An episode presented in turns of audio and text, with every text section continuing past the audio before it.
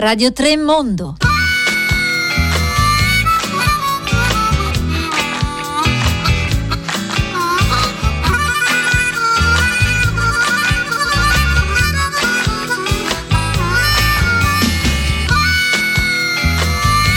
Buongiorno da Luigi Spina e bentornati a Radio tre Mondo. In questo martedì undici di gennaio la nostra puntata sarà interamente dedicata ai Balcani, innanzitutto alla Bosnia Erzegovina, la cui integrità è minacciata oggi più che mai dai propositi secessionistici, dai nazionalisti serbo-bosniaci, nazionalisti che domenica sono scesi in piazza Banja Luka, cuore dell'entità serba di Bosnia, per celebrare i trent'anni della nascita della Repubblica Srpska, un evento che allora nel novantadue diede una spinta decisiva nel trascinare il paese verso un conflitto, e in piazza i nazionalisti di oggi hanno ribadito la volontà di spaccare nuovamente il paese uscendo da tutte le istituzioni comuni a partire dall'esercito. Il timore della disgregazione della Bosnia ha portato lunedì in piazza a Roma e in altre città europee anche e del mondo le diaspore bosniache che chiedono molto semplicemente oggi di salvare la Bosnia, un appello che qui proviamo a rilanciare. Poi ci sposteremo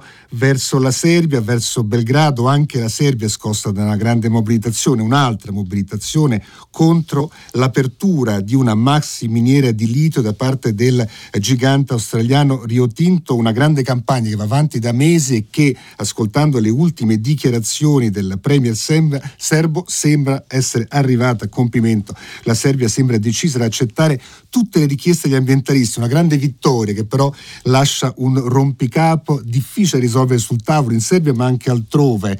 L'estrazione di litio ha un costo ambientale molto forte, ma la domanda di litio sta esplodendo perché questo materiale è fondamentale per la transizione energetica verso una società decarbonizzata verso cui ci stiamo uh, muovendo, un tema che è molto forte anche sulla rete, eh, in particolare con gli hashtag Rio Tinto, lo snica bloccada, e poi questo stesso dilemma presentato, ci segnala la redazione, in un bel pezzo dell'European Western Balkans che racconta come l'Unione Europea avrebbe designato la Serbia come zona sacrificale per l'estrazione del litio. Vi ricordo anche potete intervenire in trasmissione con un sms o un whatsapp al tre tre cinque cinque sei tre quattro due nove sei.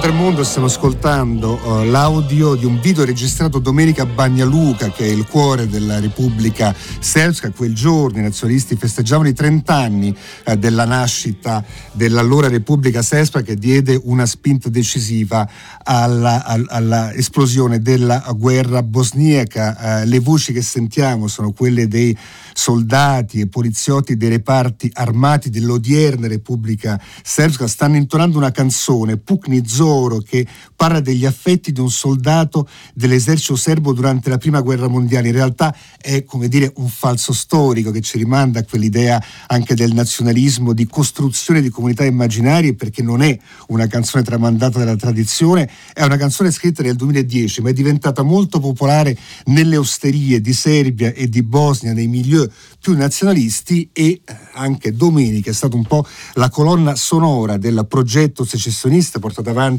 dalla leadership serbo-bosniaca, in particolare da Milorad Dodik, che appunto eh, domenica ha, ha ribadito la volontà di uscire da tutte le istituzioni comuni di quella Bosnia Erzegovina nata nel novantacinque con la pace eh, di Dayton. Di questo parliamo oggi con Azra Nuhefendić, giornalista di Osservatorio Balcani eh, e Caucaso, giornalista di origine bosniaca che vive e lavora in Italia dal novantacinque ma appena rientrato entrata dalla Bosnia. Ci potrà raccontare tra poco quanto sta salendo la tensione a Sarajevo e dintorni. Nuhefendić, bentornata qui tra noi a Radio tre Mondo. Grazie. Grazie, buongiorno a tutti. Ed è con noi anche Stefano Adamo. Stefano Adamo è professore associato di storia e cultura italiana all'Università di Banja Luka, vive a Banja Luka ormai da quasi quindici anni, quindi conosce benissimo il posto, quella comunità, e ovviamente c'è anche un accesso privilegiato con uh, gli studenti eh, serbo-bosniaci. Stefano Adamo, bentornato qui tra noi a Radio tre Mondo. Le chiederei innanzitutto semplicemente eh, che domenica è stata per Banja Luka e più in generale che aria tira nella città, Adamo. Eh, grazie, buongiorno a tutti. Um, è stata una domenica sorprendentemente eh, tranquilla in, in realtà. Um, leggendo eh, i giornali locali eh, si vede che ci sono stati alcuni disordini in eh, città molto minori della eh, Repubblica Srpska, disordini in forma di aggressioni verbali e non ehm, soprattutto eh, sul piano sul piano individuale, eh, città molto minori della, eh, della immensa periferia di, di questo di questo territorio. Eh, a Banja Luka si è svolta la, eh, la manifestazione per la quale eh, erano stati invitati a partecipare ehm, tutte le, le persone che lavorano nel settore pubblico e, e anche eh, appartenenti ad associazioni Della, eh, della città e della erre esse. Eh, noi che lavoriamo all'università avevamo ricevuto proprio un invito mh, formale a dicembre, eh, con anche diciamo una, una postilla che eh, diceva che insomma richiedeva che ci fossero almeno dieci eh, persone per ogni mh, unità amministrativa dell'università. Io non, eh, non ho partecipato alla manifestazione, non credo che molti ci siano andati, le persone che conosco non ci sono andate, le foto che circolano sono soprattutto foto mh, che ritagliano il palco del, delle autorità e, mh, e non si vede questa grande folla per le strade. Va anche detto che il nove gennaio, oltre a essere eh, la data in cui eh, il governo della erre esse commemora la creazione appunto della Repubblica Srpska, eh, è in realtà anche una festa religiosa. È Santo Stefano ed è mh, osservata da molte famiglie che hanno in Santo Stefano il santo patrono della famiglia, perché qui usa così. Quindi molti ehm, sono probabilmente rimasti a, a festeggiare, persone che conosco hanno fatto così, e eh, non saprei dire quanta sensibilità ci sia tra la popolazione nei confronti della retorica eh, divisiva, infiammante, che pure è stata Eh, utilizzata eh, da chi era da chi era sul palco. Professore, posso io di aprirci però una finestrella magari ecco sulla vita universitaria di Banja Luka, su quei studenti eh, che ovviamente sono nati tutti dopo la fine della guerra di Bosnia. Ecco, quanto è forte tra di loro, se lei sente oh, questo tema e soprattutto questa eh, campagna secessionistica che portata avanti con toni sempre più aggressivi da parte di Dodik, quanto è forte anche ecco l'attrazione di, di, di quel modello di nazionalismo e di separatismo tra i giovani serbo-bosniaci, professore? Eh, dunque io trovo eh, che ci sia un'enorme diffidenza nei confronti delle autorità e, e dall'osservatorio della, dell'università posso dire una cosa, che la gente sta votando con i piedi, nel senso che ehm, le univer- l'università ha conosciuto negli ultimi, negli ultimi tre quattro anni un fortissimo calo delle iscrizioni, dovuto al fatto che i giovani eh, hanno eh, poca fiducia nel futuro del paese e decidono di andarsene, cioè non abbracciano eh, la retorica dei politici, eh, non si fidano e eh, decidono di emigrare in posti come la Germania, la Slovenia, eh, alcuni vanno anche in Italia. Um, questo è un po' quello che vedo, dopodiché è chiaro che l'università dice anche una bolla, ehm, chi si iscrive all'università mh, molto spesso eh, è persona che ha compiuto un certo tipo di studi e anche eh, porta con sé anche una certa mentalità che non è quella bellicista e, e, e guerrafondaia che si sente in certi discorsi di alcuni politici, quindi c'è il rifiuto di quella, di quella idea. Esistono delle rivendicazioni, esiste un senso di appartenenza molto forte, culturale. È vero che molti serbi di Bosnia si sentono molto più legati alla Serbia che non allo Stato bosniaco, è vero che vedono in Belgrado la città di riferimento e non in Sarajevo, Um, ma questo non li porta assolutamente a pensare di poter risolvere questi problemi uh, uh, con, con uno strappo con... secessionista. Grazie a Stefano Adamo per questa sì, testimonianza sì. davvero preziosa, da un punto d'osservazione privilegiato, quello di professore all'Università uh, di Banja Luka. Andrei a vedere l'altra Bosnia invece, come sta vivendo uh, queste fasi, questi momenti dopo l'avvio di questa campagna secessionistica da parte della leadership nazionalista serbo-bosniaca. Azra Nuhefendić è tornata da poco dalla, uh, dalla Bosnia. Che situazione ha, tra- ha trovato? Si, si avverte una crescita della tensione anche tra la popolazione? Molto, molto. La gente ha paura e tutti questi avvenimenti, tutte queste minacce quotidiane, perché Dodik sta minacciando la Bosnia e i bosniaci non da ieri o dall'altro ieri, ma certo. uh, quotidianamente da anni, e adesso è dalle parole, ha passato anche ai fatti, e la gente, la gente ha tanta paura, perché tutta questa situazione vive come una déjà vu. Noi queste minacce, queste promesse, queste questi ultimatum abbiamo vissuto anche prima che cominciasse la guerra in Bosnia nel novantadue, e c'è tanta preoccupazione. E, mh, la gente di nuovo, non sono bosniaci musulmani, ma gente in generale, quello che io ho visto, da una parte sono dalla pressione di una situazione economica molto grave, la Bosnia è diventata il paese più, più povero in Europa. Uh, le minacce che porta la pandemia di Covid, perché pochissimi uh, vaccini sono arrivati in Bosnia, pochissimi uh, vaccinati, immunizzati, e dall'altra parte c'è questa minaccia quotidiana da, da, dai uh, politici dei serbi bosniaci, ma attenzione, non solo da Dodik, che è capo dei serbi bosniaci, ma anche dalle due, due paesi vicini, la Serbia e la Croazia, e in una serie de, de, mh, prima di tutto appoggiano i nazionalisti bosniaci, sia croati che i serbi, e dall'altra parte eh, una, una, una, una retorica eh, che mh, verso i musulmani bosniaci, cioè eh, utilizzano la paura che l'Europa e il mondo occidentale ha verso nei confronti con i musulmani, cioè uguale ai terroristi.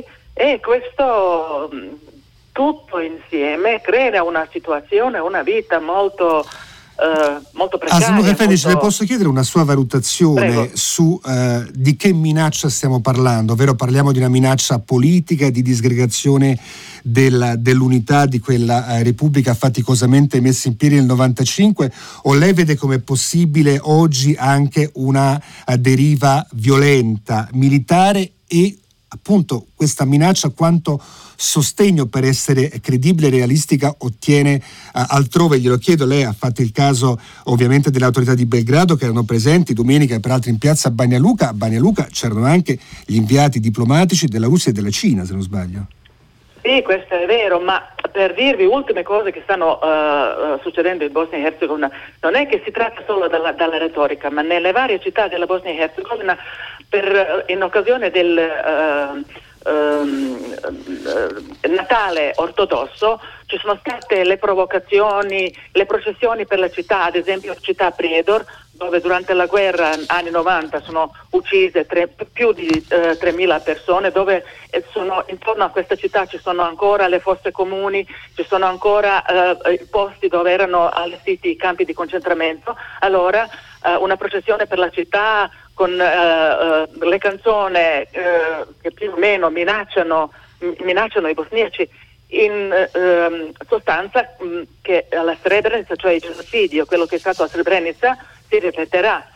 Dal punto di vista militare io non credo che eh, qualsiasi eh, svolgimento della situazione può svolgersi, eh, finire in una, un uh, confronto eh, militare, non perché non c'è la voglia, ma per due ragioni. Prima di tutto, là non ci sono più armi come esistevano durante uh, uh, la guerra in Bosnia anni novanta, e la seconda cosa è che i giovani, le generazioni di oggi non sono pronti a dare la vita per una bandiera, per una frontiera o per una, un, un ideale che non c'entra nulla con la vita. I giovani di oggi, come diceva il professore Banja Luka, se ne vanno perché non vedono in Bosnia e Herzegovina, non vedono il proprio futuro.